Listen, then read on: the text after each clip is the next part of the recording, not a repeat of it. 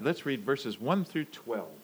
では、えーマルコによる福音書10章の1節から12節.お読みいたしますイエスは立ち上がりそこからユダヤ地方とヨルダンの川向こうに行かれた群衆がまだまたイエスのもとに集まってきたので再びいつものように彼らを教え始められたするとパリサイ人たちがやってきてイエスを試みるために夫が妻を離縁することは立法にかなっているかどうかと質問したイエスは答えられたモーセはあなた方に何と命じていますか？彼らは言った。モーセは離縁状を書いて妻を離縁することを許しました。イエスは言われた。モーセはあなた方の心がかたくななので、この戒めをあなた方に書いたのです。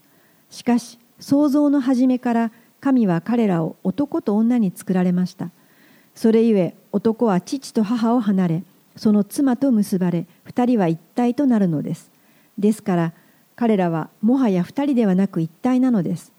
こういうわけで神が結び合わせたものを人が引き離してはなりません。家に入ると弟子たちは再びこの問題についてイエスに尋ねた。イエスは彼らに言われた。誰でも自分の妻を離縁し別の女を妻にする者は妻に対して姦淫を犯すのです。妻も夫を離縁して別の男に嫁ぐなら姦淫を犯すのです。So Jesus and his disciples are moving into Judea. It's an area south of Galilee. And, and you know, he was, he's been doing most of his ministry up in Galilee. ここでイエスと弟子たちはこのユダヤ地方へと向かっていました。でそれまではこのイエス様が宣教の拠点としていたガリラヤにいたのでそこから南に下っていってたのです。And Judea is much different than Galilee. このユダヤというのは今までいたガリラヤとは随分違うところです。You know, Galilee was the, the more rural, you know, Inaka, whereas Judea was like where Jerusalem was, the city people were. まあこのガリラヤというところはとっても田舎でした。しかし今向かうエルサレムがあるユダヤはもっと都市です。You know, like, like Jerusalem is like Tokyo, and Galilee is like Gunma. エルサレムはまるで今で言えば東京、そしてちょっとガリラヤは ちょっと群馬みたいな感じでしょうか.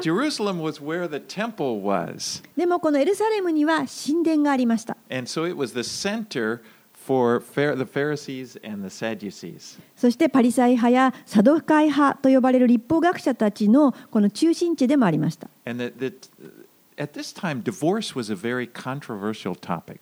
この時代、この離婚、離縁というのは大変このもあの物議を醸し出すトピックでした。And there were two schools of thought uh, being taught by the rabbis. でその当時の宗教指導者たちには2つの種類の考え方によってこの離縁というのが考えられています。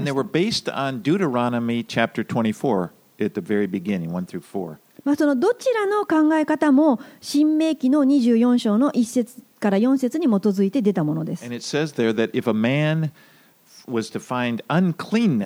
In his wife, he could write her a certificate of divorce. その新明記の24章の1節4節にはこのようなことが書いてあります。もし夫が妻に何か恥ずべきこと、つまり汚れを見つけたのなら離縁状を書いて離縁してよい。So when Jesus asked the Pharisees, What did Moses command you? their response in, in verse 4 was to refer to Deuteronomy chapter 24. なのでここでイエスが「モーセは何と書いていますか?」と言った時にこのパリサイ派の人たちが答えたのはこの新明記の4章に書かれていることを答えたわけです。So there were two schools of thought, and the liberal school of thought would, interpreted this uncleanness as referring to any number of things that could dis, may displease the husband. この2つのえ離婚についての主流の考え方がありましたけれどもそのうちの1つの考え方というのは、えーどんな些細なことでも夫の気に入らないことをしたらそれは汚れたとみなされるという考え方がありました。And, and there was one rabbi that even said that if a, if, if a woman put too much pepper on her husband's eggs, that was an excuse to divorce her. そのような考え方のを持つ者たちのあるラビはもし妻が夫の卵焼きに胡椒をかけすぎたならばもうその妻を離縁していい Because what they said was, well, she was making her husband angry and causing him to sin. So obviously she had uncleanness. なぜならそ彼らの考え方で言うならばそのように故障をかけすぎることによって夫を怒らせてしまったつまり夫に罪を犯させるようにしたのは妻なんだから妻は汚れたもので So あると。in まあ、そのような考え方をする人たちというのは、まあ、どんな些細なことでも、えー、れとみなしたわけです。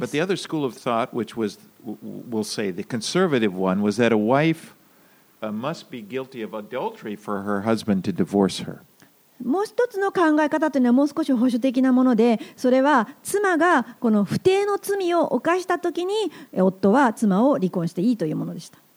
Now, the, the Pharisees knew that Jesus took a very strict view on divorce, so they were, they were really kind of trying to trap him. このパリサイ派の人たちはイエスが離婚に対しては非常に厳しい見方を持っていることを知っていたのでえーこの質問を使ってイエスを罠にかけようとしたんです。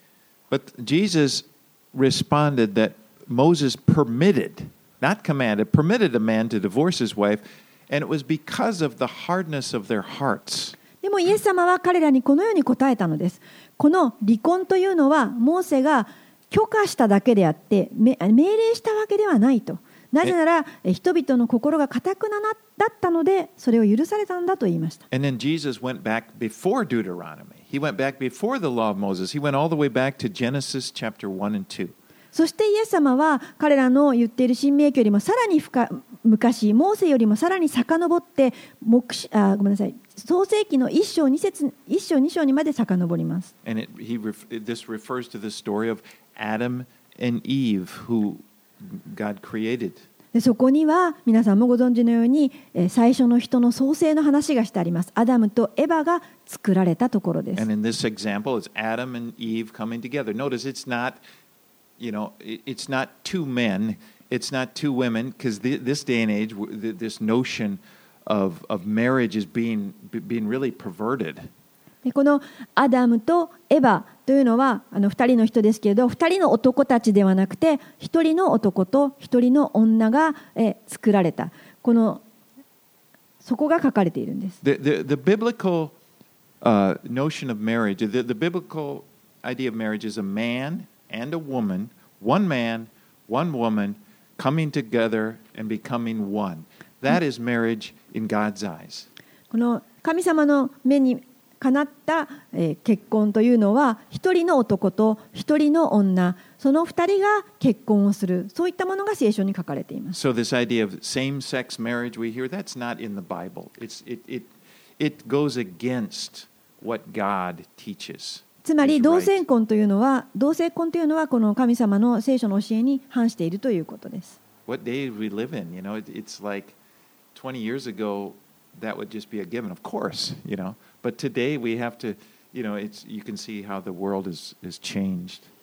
でもこの世界は変わっていきます。20年前はそのように教えてもまあそれは当たり前だというふに言われましたけれど今そのようにな同性婚は聖書に反していると聞くと世の中は変わった。ああ変わってしまっています And we don't have to be upset. We don't have to be worried. But just know this is just quietly, confidently, just stand and say, no, this is what God's, this is the truth.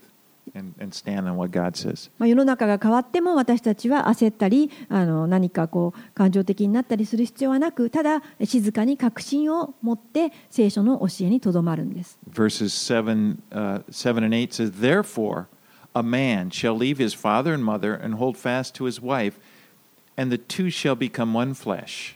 マルコの10章7節8節それゆえ男は父と母を離れその妻と結ばれ二人は一体となるのですですから彼らはもはや二人ではなく一体なのですと言われました And so here we see a man and a woman being joined together as one flesh. ここで、えー男と女がえー結ばれて一体となるということがここに書かれていま And す verse 9, and what therefore God has joined together, let not man separate. で9節こういうわけで神が結び合わせたものを人が引き離してはなりません Malachi 2:16 in the Old Testament says that God 旧約聖書のマラキの2章の16節には神は離婚を憎むと書いてあります。この離婚というのは神が意図されて作ったものではありません。しかし、旧約聖書で離婚が許可されたのはそれは人々の心がかたくなだったからです。Before sin entered the world, there was no need for divorce.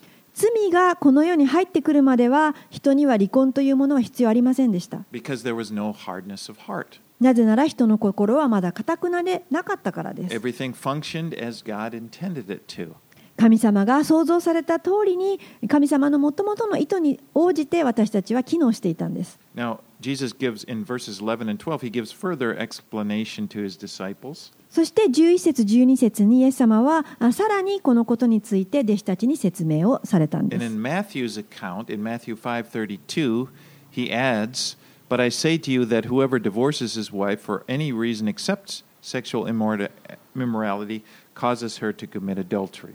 このマタイの福音書の方にはさらにイエス様が付け加えていった言葉が書かれています5章の32節しかし私はあなた方に言います誰でもみだらな行いつまり不定ですけれどもそれ以外の理由で自分の妻を離縁する者は妻に姦淫を犯させることになりますまた離縁された女と結婚すれば姦淫を犯すことになるのです So we see that divorce it's not God's command, but it's rather the result of hardness of heart.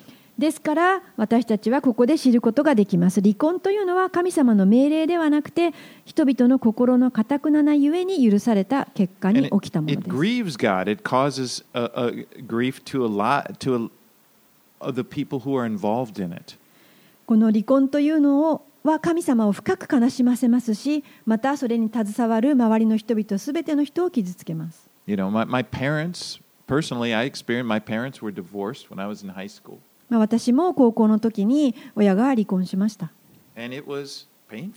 それはとっても辛い出来事でした.もうこの私だけではなくてもうすべてその周りの周囲の人たちが傷つきました.これは本当に神様がそもそも意図して想定されたものではないということがよくわかります.でもそういうことは起きるんです And そして多くの人がそういった経験をしてきました。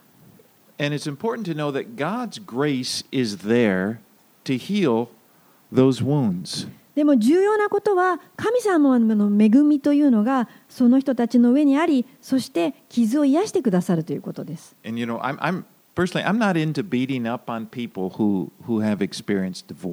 で私はこの離婚を経験された方をあのあえて責めたりしたくないんです。Because God isn't.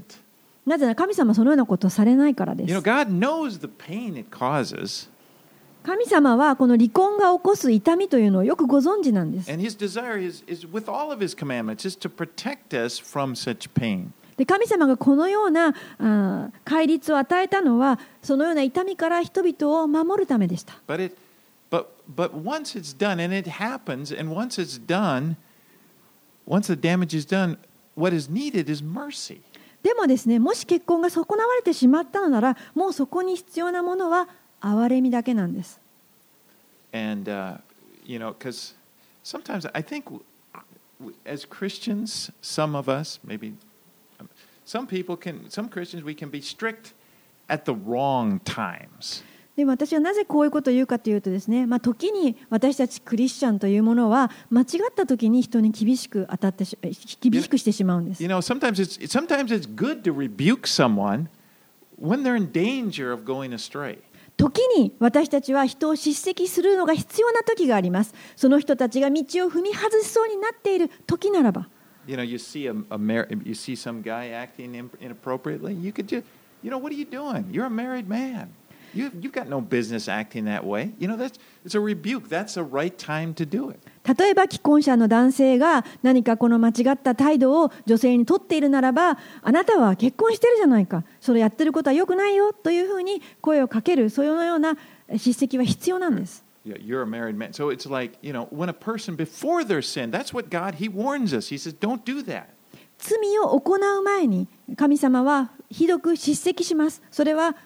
止めるためです And it's, you know, we should warn each other. 私たちは警告をお互いに与える必要があります But, you know, after the damage is done, でももしもうそのことが起きてしまったのならば You know, after a person has wrecked their marriage through adultery or or after the doctor told the teenager, you know, you're pregnant. 例えばですねもう止めたにもかかわらず不貞を犯してしまったとかあるいは10代の娘が、えー医者に行ってあなたは妊娠していますと言われてしまった後だったらば You know, after a person is reaping, they come to the point and they're reaping the pain for their sin. And then it's it's not time to you know beat on them. It's time to show mercy to them. そのような悪い結果になってしまった後に人々が自分の罪の苦しみを今刈り取っているそのような時にその人を責めて鞭を打つ必要はないんです。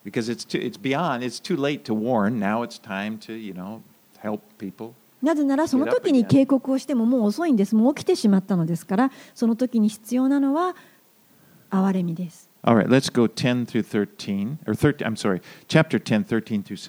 マルコの10章に戻りまして13節から16節。さてイエスに触れていただこうと人々が子供たちを連れてきた。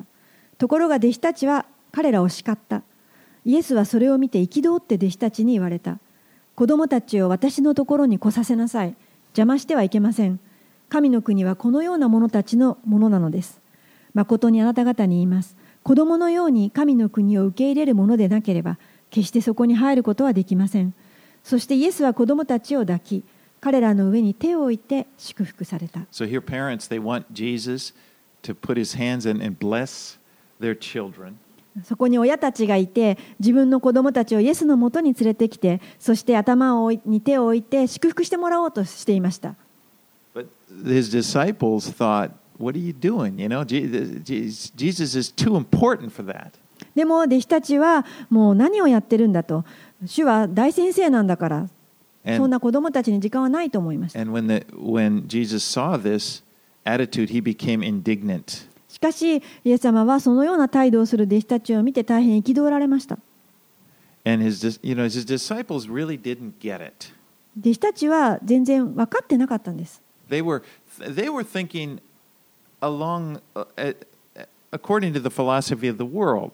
弟子たちの考えというのは、この世のこの視点を通して、考えているものでし You た know, they were still thinking of, you know, this this is important and you know, they never got this about who's the greatest in the kingdom. They were always thinking that's like the world thinks.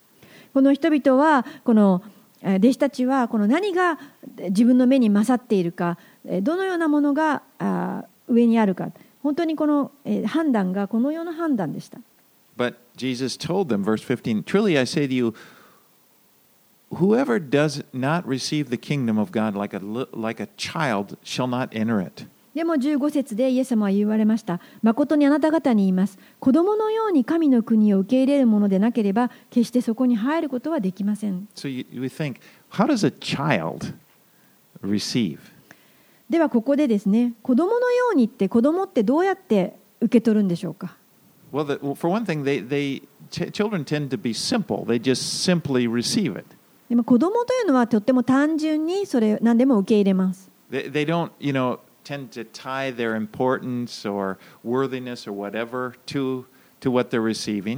この子供たちというのは、この自分が今から受け取るものが、自分の一体評価や価値につながるものなのかということを考えずに受け取ります。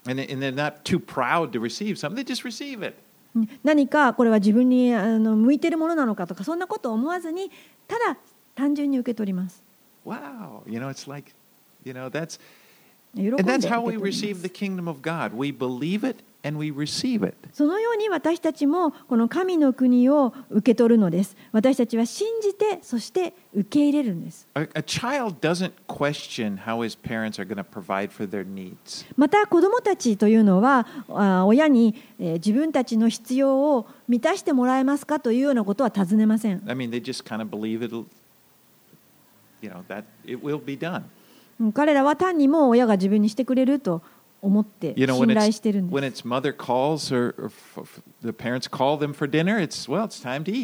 まあ子供にご飯よと言うとあご飯だと思ってくるんです。でそれで食べるんです。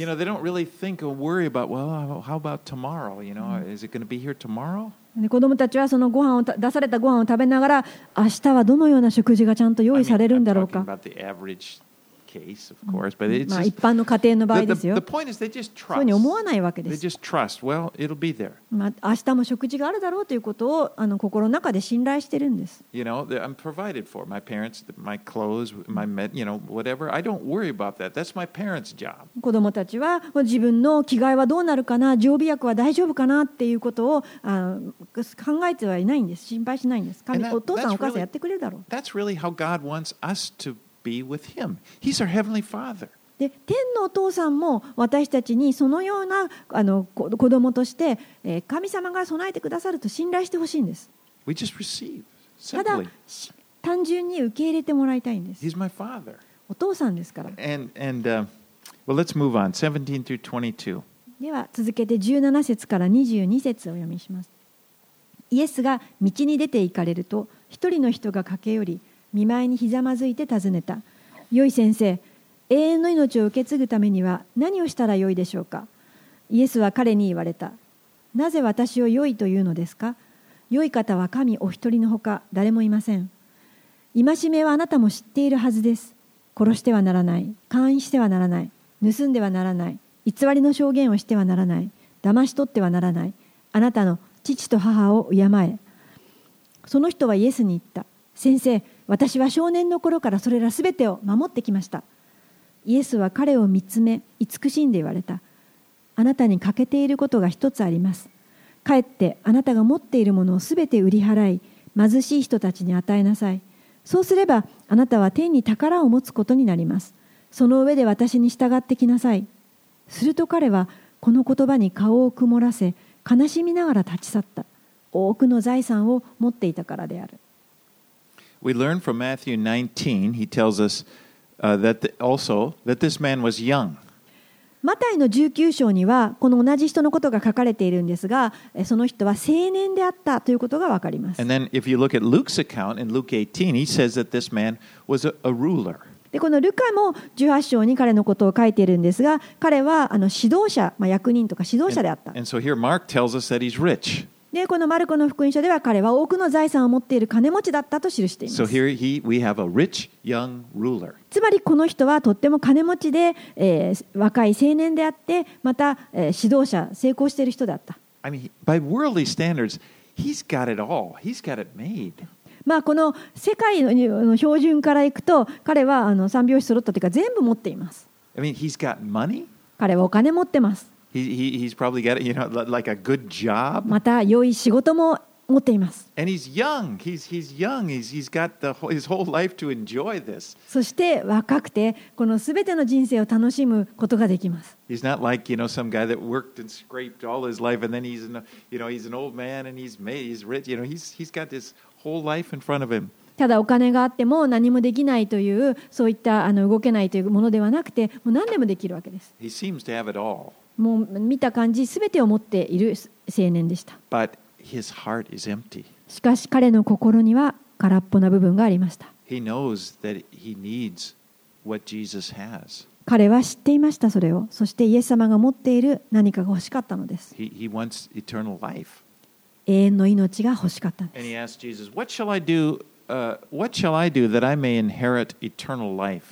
そこで彼は聞いたんです。永遠の命を受け継ぐためには何をしたらよいでしょうか？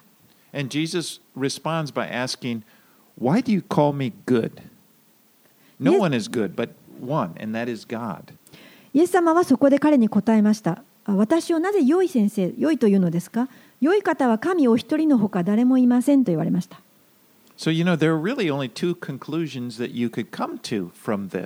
でこのことから私たちはたった2つの結論しかあのイエス様に見出すことができないということを知ります Either Jesus is God, それはイエスが神であるか.それはイエスが神であるか神様ご自分が良い方であるかあるいはそうではないかという二択です I mean, Jesus, Jesus himself doesn't make leave room for any other thing. If I'm good, then I'm God, basically. イ イエス様はご自身にその中間のあ考え方をお与えになりませんでした。私は良いか悪いか、神かそうではないか、それしかないと。 Because I, I say this because there are many, you'll run into many people that think, you know, I don't really believe in Jesus as God or Jesus, but, but you know, I think he was a good man. And I think I, I live by his, you know, it's, it's like, well, what is he? He- Jesus said either I'm, either I'm good or I'm not, but only God is good. What is it going to be? でなぜそのことを言うかと言いますとですね多くの人はですね私はイエスを神だと信じることはできないんだけどとっても良い教えをしていると思いますとか良い思想を持っている方だと思います。立派な方だと思います。そういったこの間にいろいろなことを言おうと思うんですけれどもイエス様は言いました。私が良いならばそれは神でありそうでないならばあなたは私を神として受け入れてないというこの二択しかないということを伝えているんです。Jesus, you know, this, this guy is a moral guy. そして、えーこの男性は大変貧困法制な人でした Because Jesus asks him, you know, to find out "Ha- how about the law of Moses? Have you lived up to the law of Moses? And he's able to say, All these things I've kept from my youth. なぜなら19節でイエス様は戒めあなたも知っていますねというふうに尋ねると彼ははいそうです私は少年からそれらすべてを守ってきましたと答えられるような人でした Now, notice, Jesus, it says, Jesus looked at him and loved him. 目を留めていただきたいのは21節イエスは彼を見つめて慈しんで愛して言われたと You know, Jesus loved him. イエス様は彼を慈しみ愛しておられたんです You know, the fact that he had tried, that, that he had lived thi- this way was a good thing. まあ、彼が今までそのように成功として成功して生きてきたことはいいことです But it's not everything. でも、すべてではありませんでした。Yes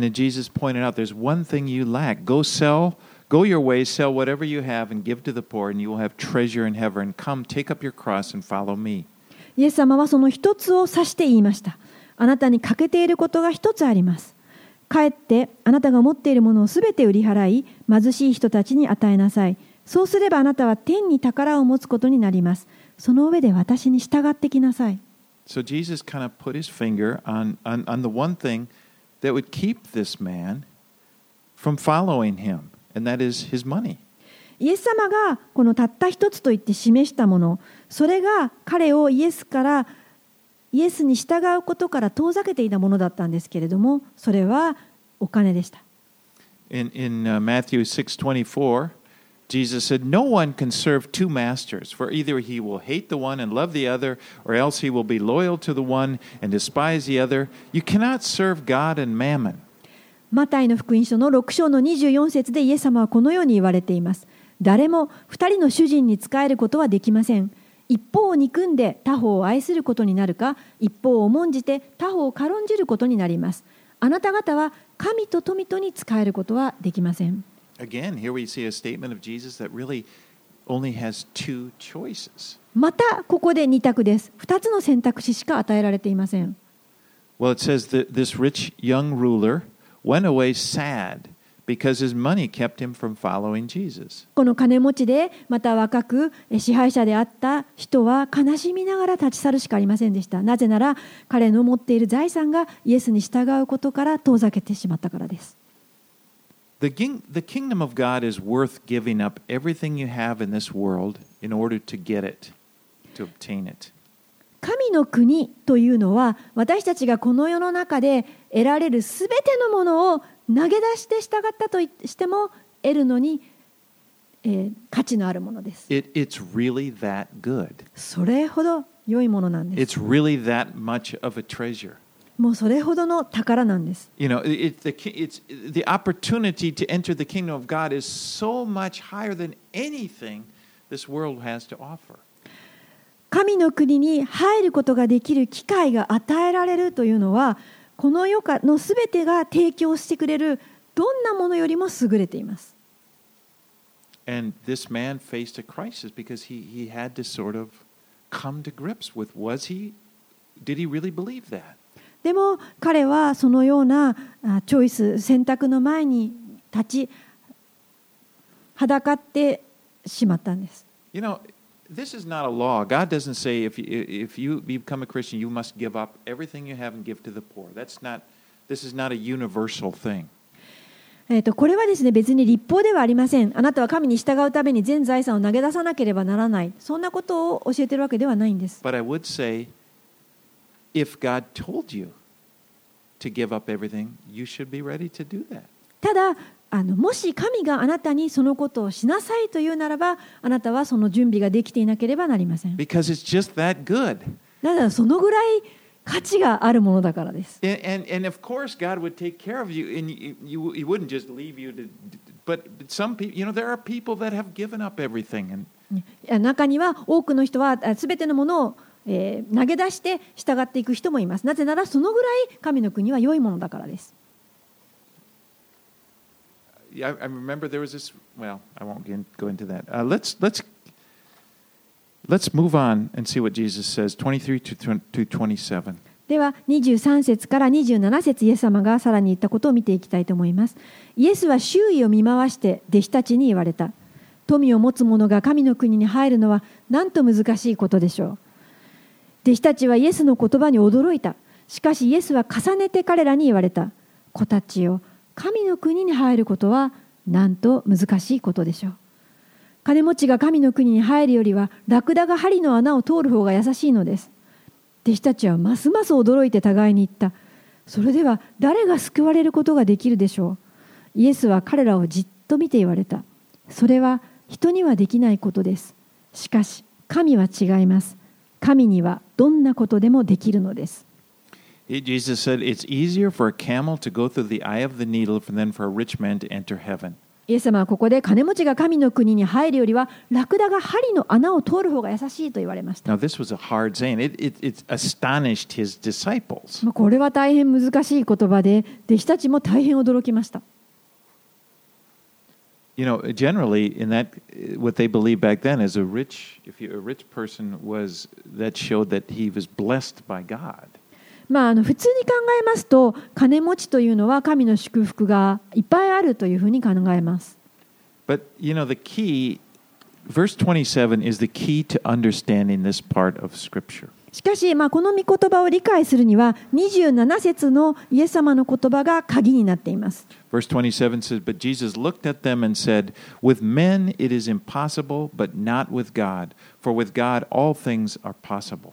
27節でイエスは彼らをじっと見て言われた。それは人にはできないことです。しかし神は違います。神にはどんなことでもできるのです。With men it is impossible.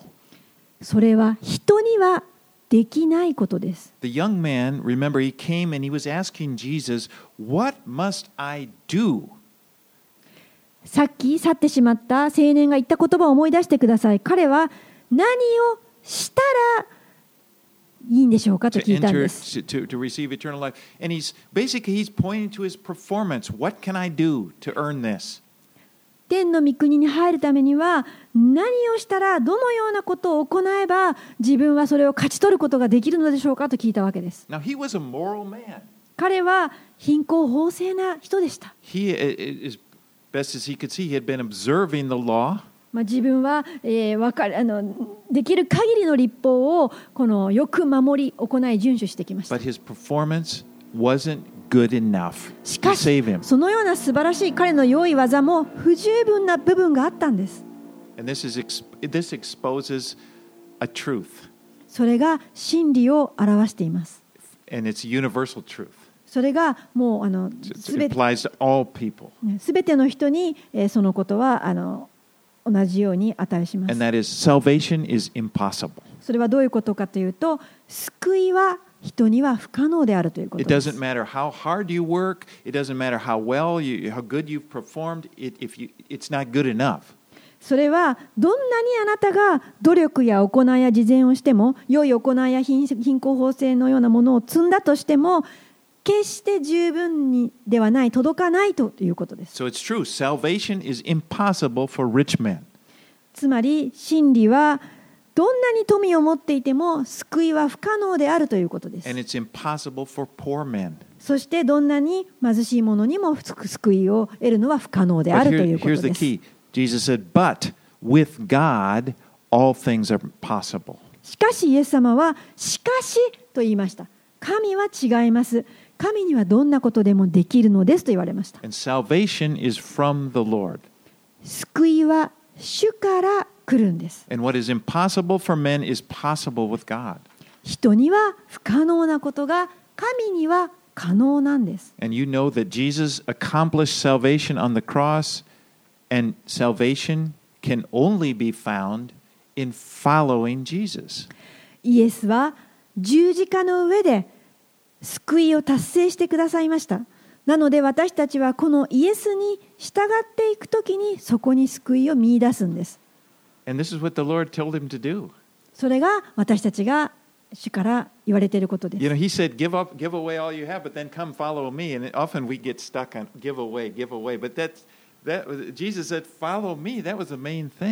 よくですね、すべてを捨てて私についてきなさいという言葉がありますけれども、それを聞くと、え、すてを捨てて、何を捨てて、どれを捨てるのっていうふうになりますけど、そうじゃなくて、もっと大切なことは私についてきなさいということです。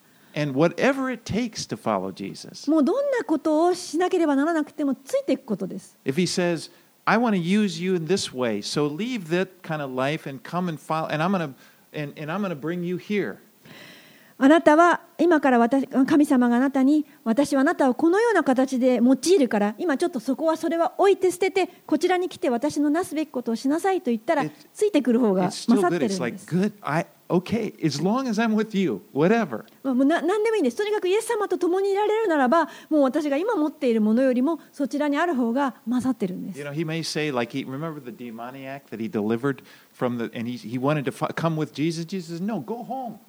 まあ?悪霊にあの疲れていた男が悪霊を解放された時に「あイエス様に私ついていきますこれから」と言いましたけどイエス様が彼に命じたことはそうじゃない家に帰って使いなさいと言いました。You know, and, and it's like, you know, somebody would think, well, you know, okay, I want to be, you know, I want to go with you. I want to be a missionary. I want to do something. And the Lord says, no, no, I, my plan is you- go, to, go back to your job and you serve me there. ある人はですねもうとても感動してよしえーこれから宣教者になるのであなたの行くところならどこでも行きますと言いますがしかし神様はそうではないそうではないあなたは職場に戻りなさいそしてそこで主を明かししなさいというふうに言われるかもしれ we ま follow せん We do it. それはどういうことかというと神様があなたたちそれぞれ一人一人をお召しになったその場所でそのことをしなさいあなたは that, that is the real issue, not, you know, how much you give or this, but it, the main issue is following Jesus. まあ、どれだけのものを捧げたとか捨てたとかそういったことよりも一番大切なことはあなたは主に召されたところに従っているかということです。As far as salvation, our eternal life, it's a free gift. で、まあ、この救いというのは無償で与えられるプレゼントです。I'm sure you know Ephesians 2 8 and 9. For it's by grace you have been saved through faith, and this is not your own doing, it is the gift of God, not a result of works that no one may boast. 皆さんご存知のエペソビトへの手紙の2章の8節から9節ですね。この恵みのゆえにあなた方は信仰によって救われたのです。それはあなた方から出たことではなく神の賜物です。プレゼントです。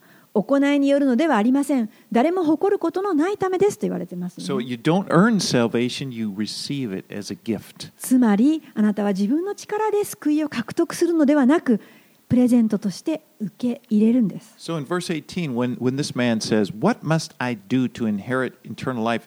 It seems there's an assumption here that it's, eternal life is something that you earn. ですから先ほどの金持ちの男が18節で永遠の命を受け継ぐためには何をしたらよいでしょうかと言いましたけれど彼の言葉の中には何かこの自分で稼ぐことができるという思い込みがありました。Now, this is, again, this young man, rich young man, was a, an impressive guy.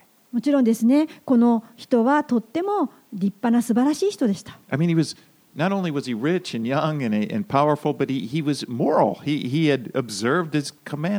彼はただあの若くて立派で成功していてお金があるそんなことだけではなくてもっと素晴らしいのは神様の戒めをよく知って守っていた人なんです。でも彼には見えていないことがあったんです。それは彼の心は不完全であったと。それが明らかにされてしまったんです Because when it came right down to choosing, he, again, it, it seems like there are all these choices here. If it came right down to choosing to follow Jesus or not, because of his wealth, he's unable to do it. 彼がどうしてそれがあ分かってしまったかというとまたここも二択ですね選択を迫られた時彼はたった2つのものから1つを迫あの選ぶように迫られました1つは彼の財産かあるいはイエスに従うかその時に彼は選ぶことができなかった。彼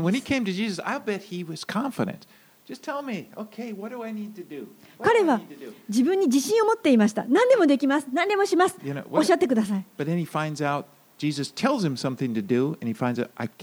でも、イエス様が仰せになったことを聞いて彼は初めて気づいたんです。選べない。あ,自分の力では獲得できない。で、真理はですね、誰一人として自分の力でできないんです。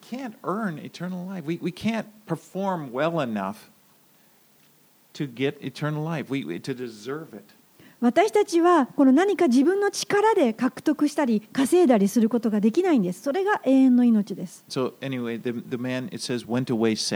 なので彼は悲しみながら去っていきました。まあこの後聖書は彼について何も語っていません。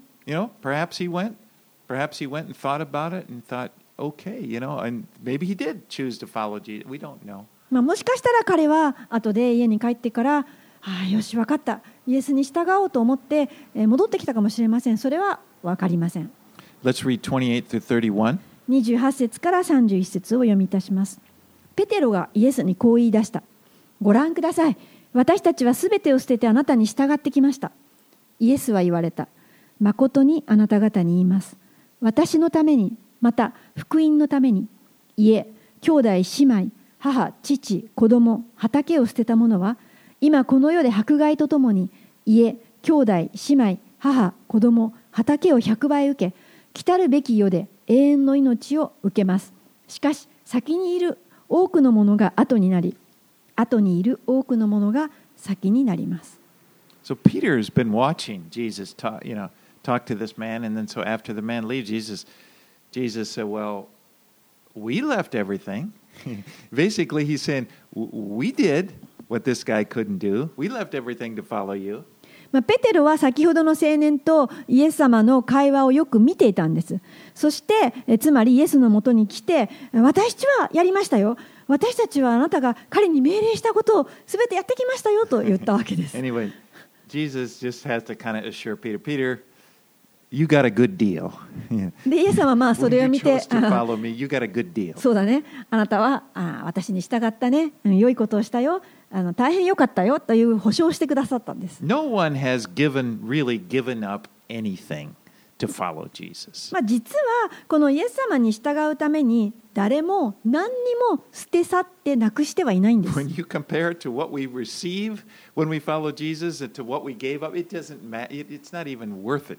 もう神様か.らいただくその素晴らしいものを考えた時に自分たちが今まで持ってきて捨ててきたものなんてもう比較にならないんです私たちが実は捨てたものというのは虚しい人生でした.まあ、ただ地獄に向かっていくだけの罪と死にまみれたそういったものを捨てただけ we です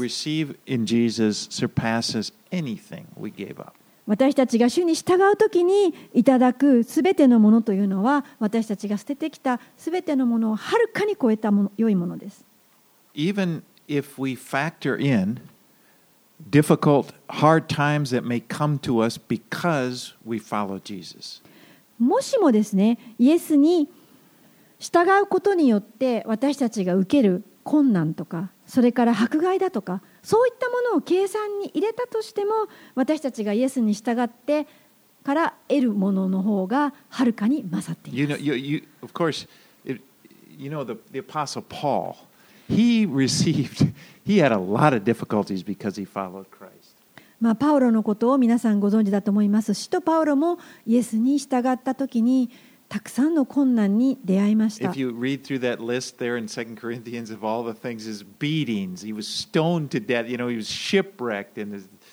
まあ第あのコリント人への手紙でパウロがどんな苦難にあったかをリストしてみるとお分かりになると思います。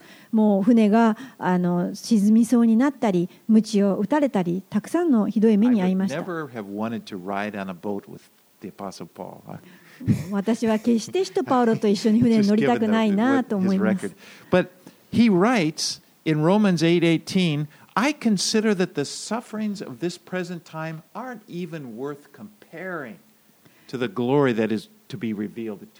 でもそんな困難にあった使徒パウロがローマ人への手紙の8章18節でこのように書いているんです。今の時の苦難はやがて私たちに掲示される栄光に比べれば取るに足りないと私は考えますと。Our problem though is that we we can't see the whole picture. 私たちの問題は全体像が見えてない。You know, we don't really realize what a blessing we just what a blessing we have received by entering the kingdom of God. 私たちはこうして神の国に入っていただいている祝福がどれだけ多くのものか見えていない。You know, we're just we're living in this world, and a lot of it times it's because we're used to it, it's about it's hard to see anything but this world. まあ、神の国に入ったといっても私たちはまだこの世にいますからこの世にあるものから影響を受けるわけですそして、 Maybe we're still impressed by the world. you もしか know? したらこの世のものに何か心を捉えられたり感動しているかもしれま But せん if we could really grasp just how marvelous the kingdom of God is and understand all the blessings that have come to us by following Jesus, we would just be happy to leave behind this world. でもですねもし私たちがこの神の国に入るその素晴らしさのほんの少しでも掴み取って分かることができたらそしてその神の国に入ることに伴う全ての祝福を知ることができたらこの世の全てのものをもう喜んで捨てることができま Because す。really, nothing this world has to offer. なぜならこの世が与えられるすべてのものに勝る as Paul even compares to what we have. And I'm talking about our lives now and throughout eternity. まあこの永遠にまで続く神の国にえーあるそちらの祝福の方が勝っているからです。Okay, let's read 32 through 34. さ32節から34節をお読みいたします。さて一行はエルサレムに登る途中にあった。イエスは弟子たちの先に立って行かれた。弟子たちは驚き、ついていく人たちは恐れを覚えた。するとイエスは再び12人をそばに呼んで、ご自分に起ころうとしていることを話し始められた。ご覧なさい、私たちはエルサレムに登っていきます。そして人の子は祭司長たちや立法学者たちに引き渡されます。彼らは人の子を死刑に定め、違法人に引き渡します。違法人は人の子をあざけり、唾をかけ、鞭で打ち、殺します。しかし人の子は3日後によみがえります。Okay, okay. The, the, they are on their way to Jerusalem where Jesus will be crucified. 彼らはエルサレムに向かっていました。そこでイエスは十字架にかかられるのです。イエス様はここで弟子たちにはっきりとこれから起こることを語られました。十字架の上で受ける苦しみをがあるということ。And he even, in, he.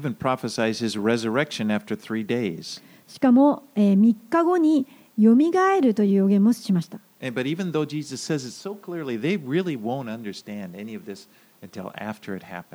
イエス様がこれだけはっきりとお語りになったにもかかわらず、弟子たちはこの言っている意味を全部理解していませんでした。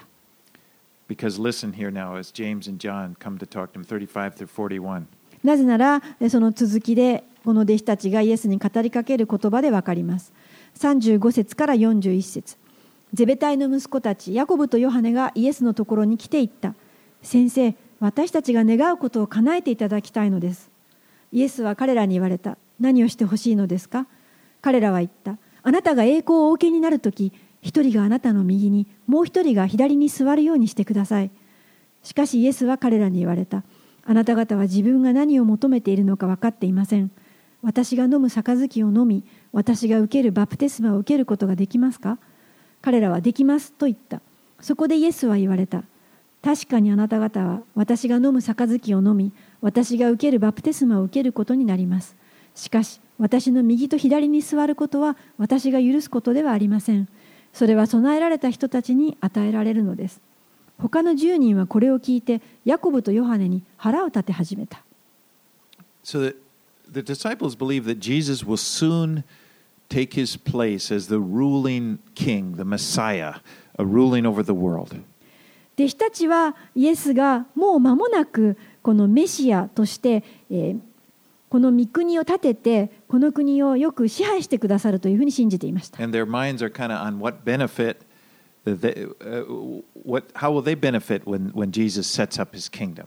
まあ、イエス様がえイエス様の王国を建てられた時に自分たちは一体どのようなこの地位を得られるかなということで心がいっぱいでした。So request, says? でイエス様はそのような弟子たちの、えー願いを聞いて答えました。あなたはその犠牲を払う準備ができていますか？私がこれから飲む杯を飲む準備ができているというんですか And remember that's remember in Gethsemane he talked about take this cup from you know that that's what he's talking about his sufferings.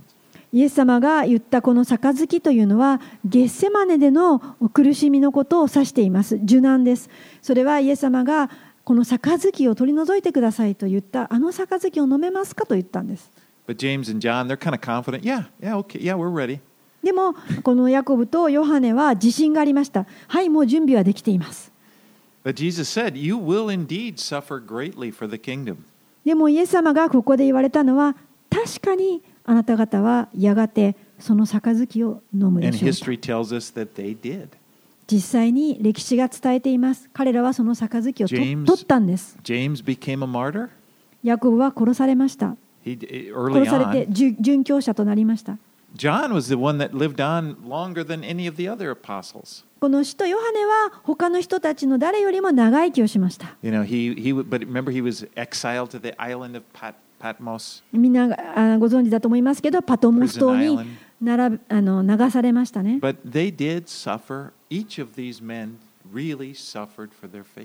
でも、その弟子たち一人一人がみんなこの苦しみを受けたんです。The other 10, when they heard about James and John, what they were doing, they, they were indignant. Can you imagine that? What are you doing? ところで41節他の10人の弟子たちは、えーその彼らのやったことを聞いて、えーとっても腹立た腹た腹を立てました Trying to sneak in, you know, trying to, to get your place. 何やってんねん抜け駆けしてんじゃないの Well, let's read 42 through 45.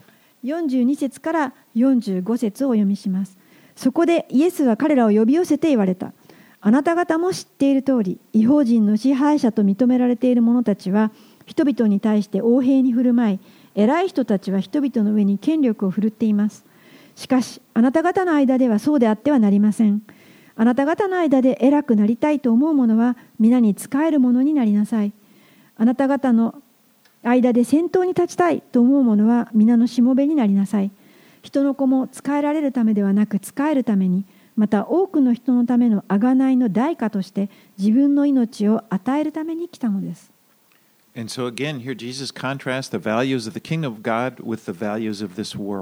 ここでイエス様はまた神の御国での価値とこの世での価値を比較しておられます。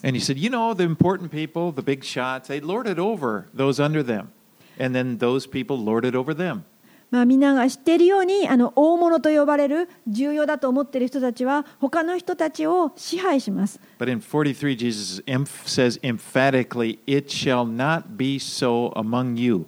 Whoever desires to become great among you shall be your servant. しかし43節でイエス様は強調して言われました。あなた方の間ではそうではあってはなりません。あなた方の間で偉くなりたいと思う者は皆に仕える者になりなさい。Jesus isn't, you know, advocating anarchy. 何もですね、イエス様はこの社会地位に反乱を起こせと主張しているわけではありま But せん。he's just trying, he's trying to emphasize that greatness is found in serving. でもそうではなくて真理を教えているんです。それは使えるということの方に偉大さがあるという And こ when と he で talks す。about serving, he's talking about making another person's, you- you serve in order to make their life better. でこの使えるというのはどういうことかというとあなたがそのことにするあなたがそのことをすることによってされている側がより良いところへ行くということです It's not, you know, just how demeaning you, you know, it, it's like the idea of serving is that it focuses not on yourself, but you focus on other people. この使えるというこのしもべになるということは自分に焦点を合わせるのではなくて使えている側相手に焦点を合わせるということで And す Jesus points to himself here. He is the supreme example of this. でイエス様はここでご自身にあの目を向けるように言われました。私は最高の模範ですと。And you know, that is the nature of Jesus. それがイエス様という方です。It wasn't that he just did that for a couple of years on earth and then the rest of the time he's, you know, he, that's the nature of God. God gives, God loves, he cares. The nature of love is that it cares for the person.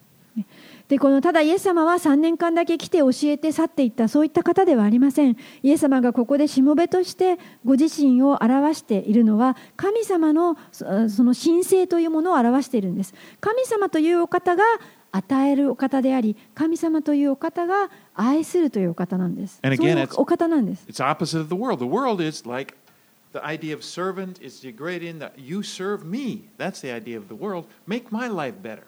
しかしですねこの世というのは真逆ですこの世というのは誰かに仕えられるそのことによってその人が、えーこう勝っているというふうに考えます But Jesus is our example. He is the servant. でも、イエス様はしもべとして歩まれました。そのイエス様が私たちの模範です。そしてそこに神の御国があります。で、イエス様は私についてきなさい。私と同じようなことを同じようにしなさいと言われました。この世界というのは大変抑圧的なところなんです。イエス様もここ,で言われています。他の人を人々は支配しようとしますと。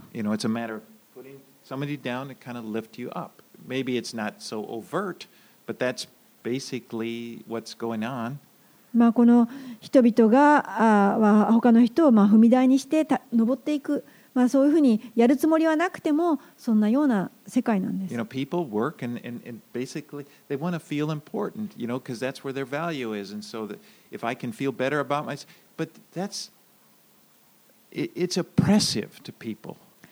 まあ、人々は一生懸命働きますけれどもそれはそこに一生懸命自分の価値を見出そうとしているんですそれだけ抑圧的な社会なんです You know, we live in a world of people trying to be somebody. I matter. They're trying to show, you know, and it's just, it's oppressive to them. It's a burden. まあ I'm お sorry. Getting off script here. まあこのねそう大変抑圧的な社会だということですね But, you know, what what I'm saying is Jesus is offering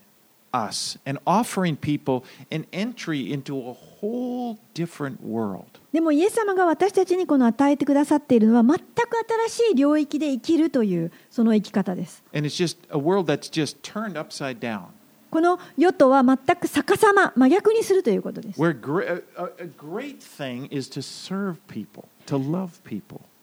この偉大さというのは、この仕えているその身分、そこにあるということです。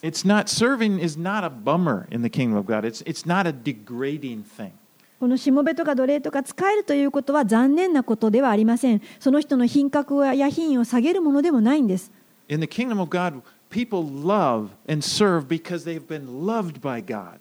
神の御国においては、私たちは他の人々を愛します。なぜなら、まず神に深く愛されているからです。そして私たちは神に愛され続けます。そして神様からずっとこの愛をいただけるので、愛を分かち合い続けることができるんです。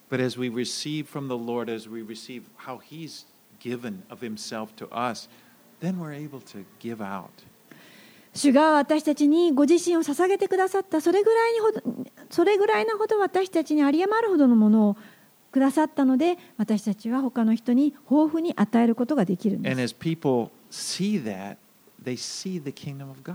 人々がそのような愛を見るときに神を見るんです。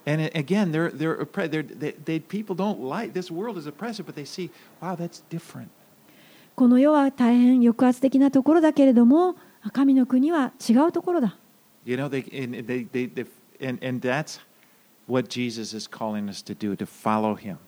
それが、イエス様が私たちを召してくださっておられるところです。私に従って来なさい。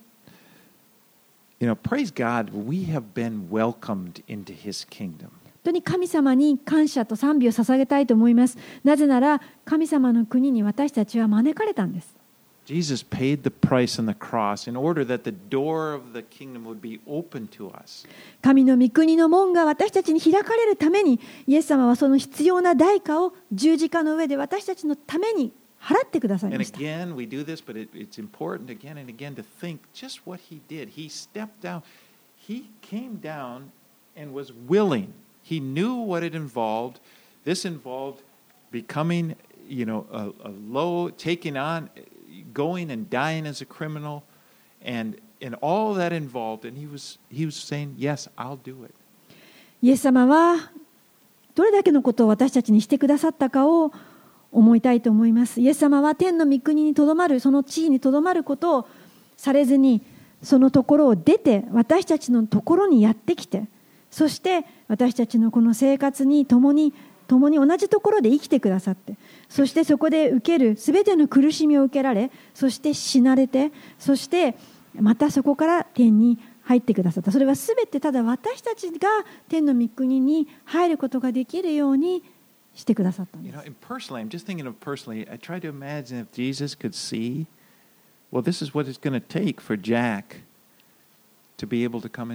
ん。イエス様があジャックが私のところに帰ってくることができるようになるならば、そのことをしようじゃないかと言ってくれたわけです。やりましょう。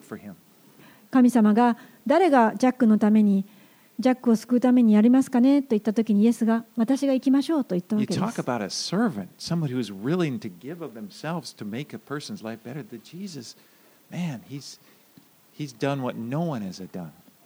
他の人を生かすために自分の命を捧げるそのようなしもべという方いらっしゃるでしょうかイエス様してくださったんで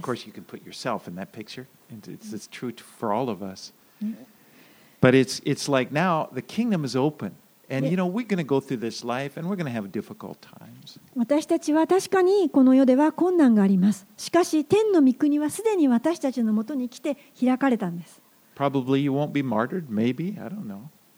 あなたは何もその人を殺したり悪いことはしたしてないかもしれませんが our difficult things. でも誰でも私たちにはえ困難というものがこの人生に生きている限りあります But, you know, when we get there, when we, when we pass from this life into the next, none of us is going to say, uh, be moaning or complaining. We're just going to be blown away by, by the, the glory that the Lord has for us. 私たちが今どのような苦しみの状態の中にあったとしてもやがてその永遠の命に入った時にはもう全てを忘れてしまいますなぜならそのぐらい素晴らしいところだからです And we'll be glad. Whatever we were able to do for the Lord, we just think, oh, I'm just glad I was able to do something for Him. でその時に私たちは思うわけですああのような世の中で私たちはあのことが主にできたこのことはできたなということを喜ぶことができます Uh, let's, let's pray. お祈りします Lord, thank you for serving us in the way that you did. 主よあなたが私たちのために仕えてくださったことをありがとうございます When we think of Jesus on the cross and all that he gave in order that we would come and, and be able to, to live in your kingdom, we're, we're, we're grateful, Lord. We're humbled. 本当にあなたが私たち一人一人を神の御国に招いて入れてくださるためにそのためにあなたご自身が十字架にかかって命を投げ出してくださった。それらすべてのことを思うときにもうただあなたの前にひれ伏します。Open our eyes, Lord, that we're able to see it more clearly. 私たちのどうか霊の目を開いてください。このことをはっきりと見ることができません。